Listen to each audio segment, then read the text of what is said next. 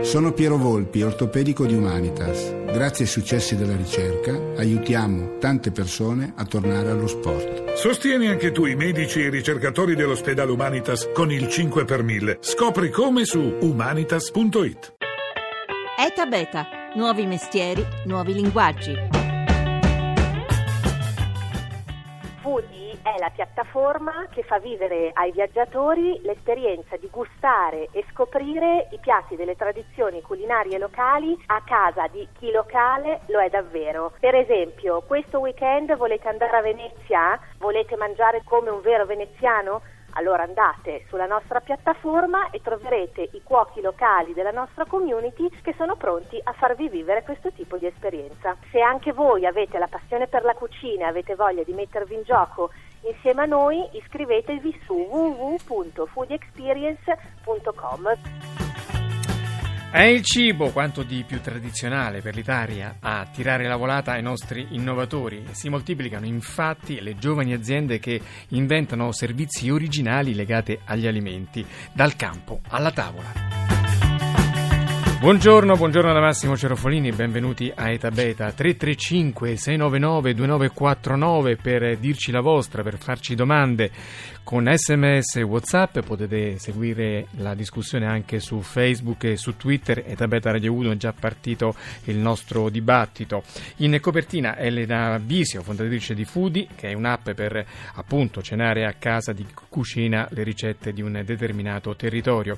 E Foodie sarà oggi ospite all'Università di Torino dove prende il via ING Challenge la sfida tra le nuove start-up emergenti che si occupano appunto di alimenti. Sabato invece vicino Treviso parte Hack Food 2016 che è una maratona di idee per giovani innovatori che provano appunto a concepire idee nuove nel settore alimentare. A organizzare questi due eventi è H-Farm che è il primo acceleratore italiano di start-up. Io allora do il benvenuto ad Alessandro D'Annibale, responsabile degli eventi di H-Farm. Buongiorno. Buongiorno a tutti, grazie. Allora, in tutta Italia eh, questi due appuntamenti non sono che una conferma, pullulano le iniziative legate ai nuovi modi di fare impresa legata al cibo, con eh, la creazione di app, di siti e di servizi sempre molto particolari. Come mai questo successo e cosa può rappresentare per l'economia italiana? Ma quello che, che riteniamo stia succedendo è eh, chiaramente che ci sia la conferma che eh, uno strumento come il digitale possa essere un'ulteriore accelerazione di un settore che già funziona eh, e quello che però fa, fa, da padrone di queste iniziative è la rivoluzione che c'è intorno all'esperienza d'uso eh, di, di, questo tipo di eh, settore, dei prodotti tipici di questo tipo di settore, per cui anche queste due iniziative noi stiamo promuovendo sono rappresentative di come da una parte le start-up, dall'altra le aziende invece eh, chiedano al digitale di rispondere eh, in modo diverso ovviamente a a questo tipo di, di, sfide. Ecco, questa rivoluzione tecnologica, dicevamo prima, ha uno spettro molto ampio che parte addirittura dai campi. Allora saluto Simone Cosimi, che è un giornalista specializzato in innovazione e tecnologia, molto attento a quello che sta avvenendo nel mondo del cibo. Buongiorno Simone. Buongiorno, buongiorno Massimo, buongiorno a tutti. Allora, raccontaci un po' la tua esperienza di giornalista, di osservatore mm, specifico sul mondo dell'innovazione del cibo, eh, cosa sta succedendo, quali dinamiche si stanno mettendo in moto? Beh, sta succedendo che in realtà la, la, la filiera del cibo è interamente coinvolta da queste, da queste, novità, dal campo alla tavola come si diceva una volta, no? quindi come dire tutti i passaggi sono coinvolti, dall'agricoltura di precisione, quindi all'utilizzo di sensori, droni, robot e dispositivi no? che ci consentono di risparmiare acqua, fertilizzanti e pesticidi, fino al, alla consegna a casa, quindi al cosiddetto food delivery, cioè quando poi effettivamente mettiamo sotto i denti un prodotto sia già pronto, e quello è un settore veramente in grandissima esplosione, sia da, da, cucinare, quindi da prepararci con ingredienti che magari abbiamo tenuto d'occhio tramite una webcam, per esempio come accade con, con una serie di piattaforme. Ieri il Comune di Torino ha cambiato il regolamento edilizio comunale e ha introdotto incentivi per la coltivazione di prodotti alimentari sui tetti e questo apre una grande prospettiva per quanto riguarda la cosiddetta agricoltura fuori dal suolo, quella che appunto non richiede l'uso di terra e richiede pochissima acqua, quindi eh, si immaginano scenari come quello di produrre cibo direttamente nei supermercati, nelle mense e addirittura nelle nostre abitazioni.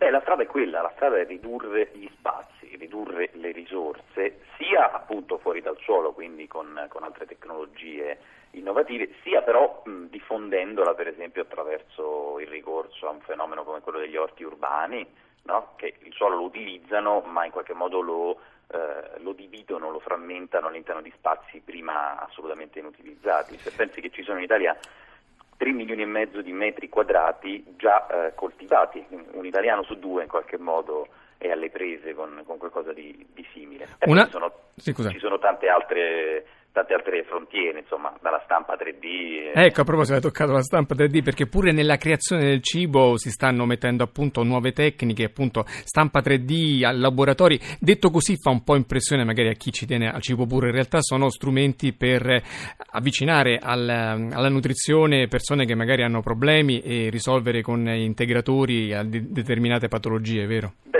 perché si parte dire, dal lato divertente, no? quindi quello di stampare magari il biscotto particolare con un design particolare e si arriva però all'applicazione medicale importante, magari per i pazienti affetti da determinate patologie per i quali può essere confezionato un alimento ad hoc o addirittura eh, l'esercito americano ha lanciato un progetto nei mesi scorsi destinato a, a, chi è sul campo, ai militari per esempio, che hanno bisogni, bisogni energetici evidentemente diversi da quelli di un, di un impiegato in una grande città. Insomma, ecco. ecco. tra le start-up italiane che vale la pena segnalare, forse quella creata da Carmela Lamacchia, che è una docente dell'Università di Foggia, che ha creato una molecola che inibisce l'intolleranza del glutine, quindi una soluzione a un problema veramente emergente.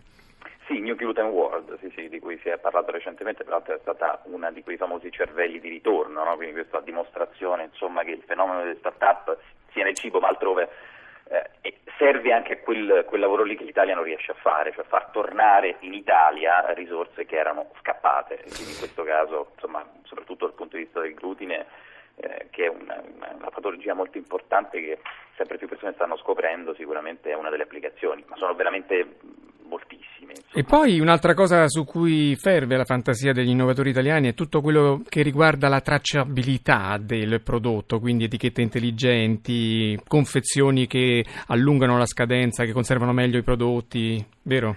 Beh sì, diciamo che sono due, due, aspetti che si intrecciano, quello della tracciabilità e della riconoscibilità, per esempio sono state sviluppate delle etichette eh, da un politecnico italiano, delle etichette che ci danno immediatamente cambiando colore no, la, dire, la, la, contezza del, dello stato dell'alimento e sono elementi che si intrecciano anche a quello, di, diciamo, a quello dei big data, no? quello del, dire, della raccolta delle informazioni intorno ai, ai prodotti alimentari.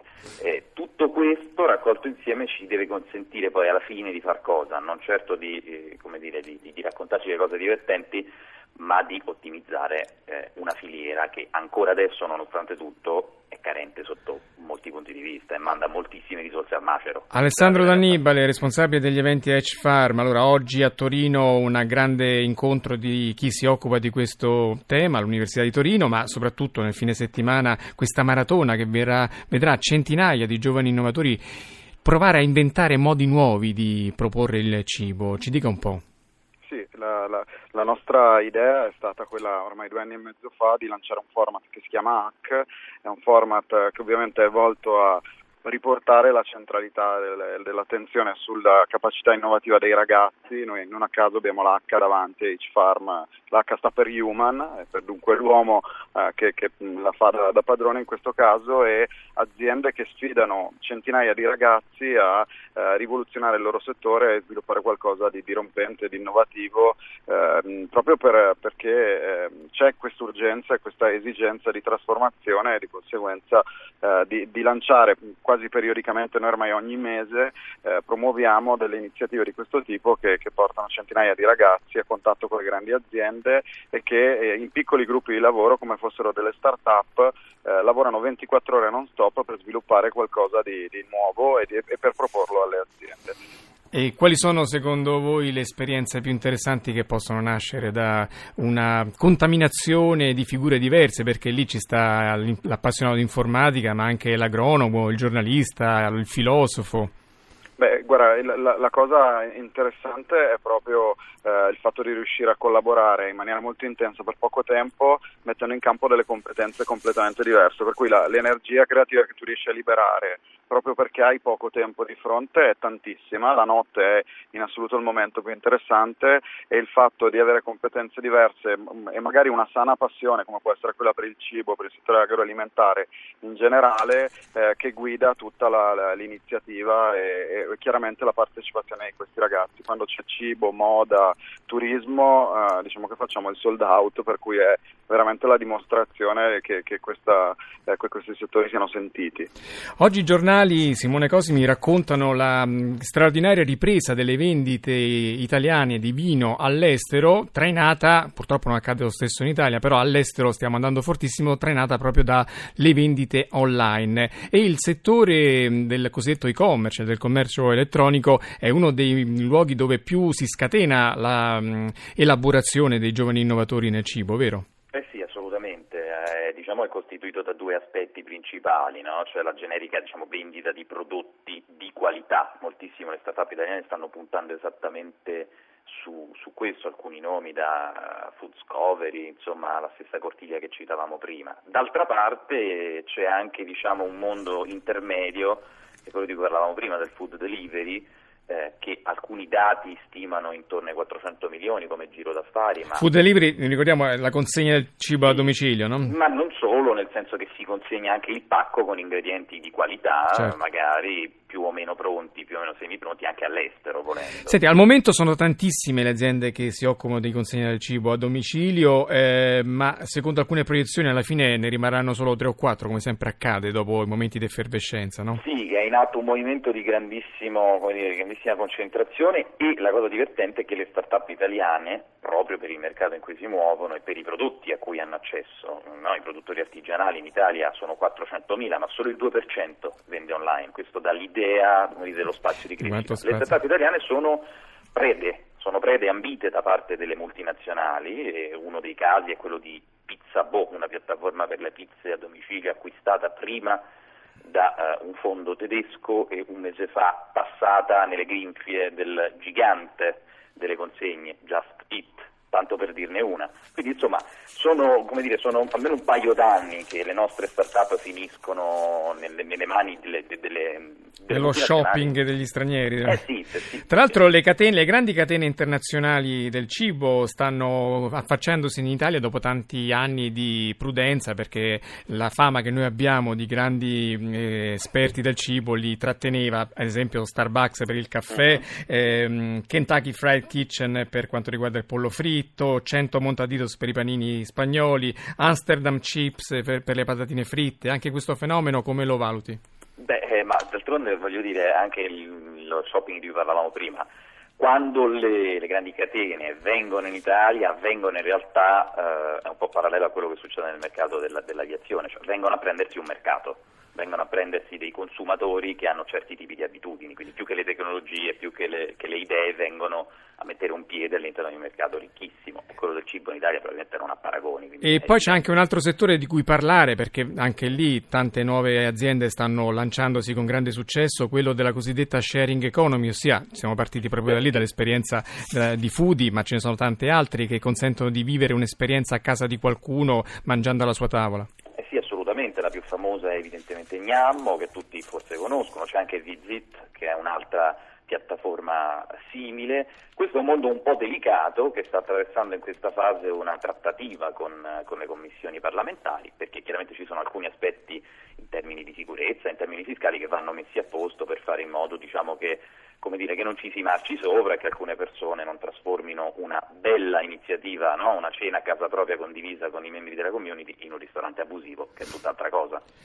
Alessandro D'Annibale, qual è il polso di quei ragazzi che si lanciano in questo settore che, come abbiamo visto nelle parole di Simone Cosimi, è estremamente variegato, estremamente, con tantissimo margine di occasioni e miglioramento?